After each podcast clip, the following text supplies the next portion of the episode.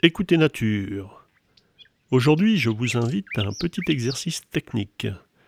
Rossignol à quatre microphones. Dans cet exercice, nous allons pouvoir écouter euh, le même rossignol enregistré euh, avec deux microphones cardioïdes euh, dans la première séquence et deux microphones omnidirectionnels dans la deuxième séquence.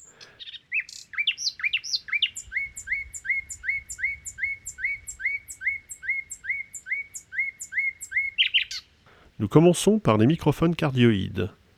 Le signal est bien propre, ciblé, presque monophonique, sans détail en fond sonore. Le microphone cardioïde enregistre le signal bien devant la, la capsule.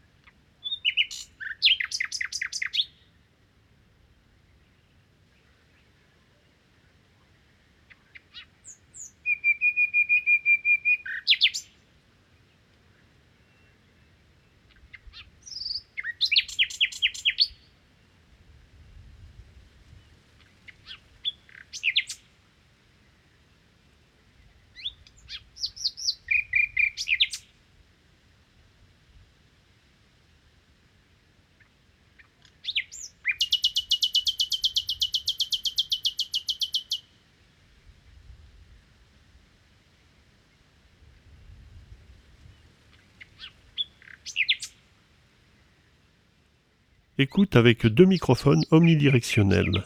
L'écoute est plus large, plus naturelle, mais avec apparition du fond sonore et du relief dans le chant du rossignol.